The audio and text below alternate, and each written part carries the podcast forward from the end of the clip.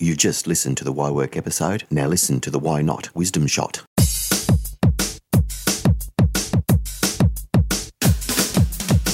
Trajce, what's happening? Working from home is happening. Why are we interested in that? I'm interested in what do you have at home? What contingency plan do you have at home to make sure that you are safe at home? Why not just leave that to people and their own devices? When you're at home, is your fire extinguisher working at home? Is your little escape ladder working at home? Is your toaster tagged and tested? Is your toaster tagged and tested? It is.